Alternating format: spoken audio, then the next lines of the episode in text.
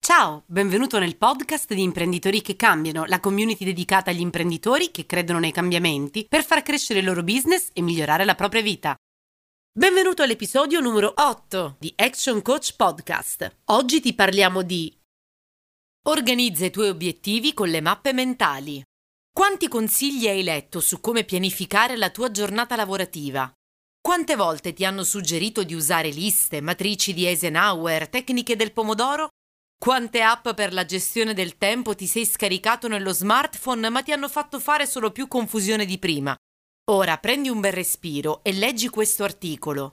Ti raccontiamo uno strumento molto semplice da usare per organizzare i tuoi obiettivi e portarli a termine e che proponiamo spesso ai nostri clienti. Si tratta delle mappe mentali. Le mappe mentali cosa sono e come funzionano? Una mappa mentale è uno strumento dinamico e divertente che puoi usare sia per impostare gli obiettivi della tua azienda che per trovare la soluzione migliore per raggiungerli. Si tratta di uno schema con un punto di partenza ma senza una fine prestabilita che scoprirai tu man mano che svilupperai la tua mappa mentale. La mappa mentale si basa sul pensiero che lavora tramite associazioni al cui interno si creano diverse relazioni, verticali che vanno dall'elemento generale al particolare e orizzontali che rappresentano divisioni in parti uguali dello stesso concetto. L'insieme che si verrà a creare è allo stesso tempo un ragionamento logico e uno stimolo creativo e intuitivo, in pratica il risultato del lavoro comune dell'emisfero sinistro e destro del nostro cervello. Come si costituisce una mappa mentale?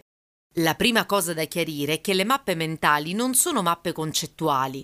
Le mappe concettuali sono rigide rappresentazioni grafiche, mentre le mappe mentali hanno al loro interno anche disegni, colori, immagini che stimolano le capacità del cervello di fare associazioni creative e trovare soluzioni nuove. Lo schema della mappa mentale ha una ramificazione di tipo radiale. Parti da un centro dove posizioni una parola chiave o l'immagine che rappresenta il problema che vuoi risolvere e da lì sviluppi diversi rami a raggiera. Dai primi rami puoi farne nascere altri creando una struttura gerarchica. Su ogni ramo disponi un'unica parola chiave, se vuoi puoi aggiungere anche sui rami delle immagini che rappresentano quella parola chiave e colorare ogni ramo di un colore diverso. L'uso del colore non è secondario, i colori attraggono il cervello e ci aiutano a memorizzare più facilmente le immagini. Le informazioni che hai inserito nella mappa mentale si leggono in questo modo. Dal centro all'esterno andiamo dal generale al particolare. Dall'esterno al centro generalizziamo il concetto. Ogni settore della mappa approfondisce un contenuto in particolare. La mappa nella sua totalità ci dà una visione d'insieme dell'argomento che abbiamo sviscerato.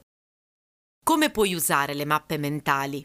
Come dicevamo, le mappe mentali sono utili per impostare gli obiettivi aziendali e trovare la soluzione per raggiungerli, ma sono anche molto utili per produrre e testare nuove idee, fare brainstorming e facilitare il confronto con il tuo team di lavoro, rappresentare concetti soggettivi in una maniera oggettiva e valutarli in modo più obiettivo, catalogare, progettare e programmare eventi e lanci di prodotto.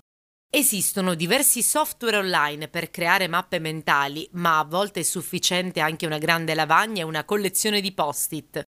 Vuoi capire come usare al meglio le mappe mentali nella tua azienda? Raggiungi i tuoi obiettivi con le mappe mentali. Se vuoi rimanere in contatto con noi, iscriviti alla community di imprenditori che cambiano. Vai su Facebook alla pagina Imprenditori che cambiano e richiedi l'iscrizione al gruppo riservato. Al prossimo podcast!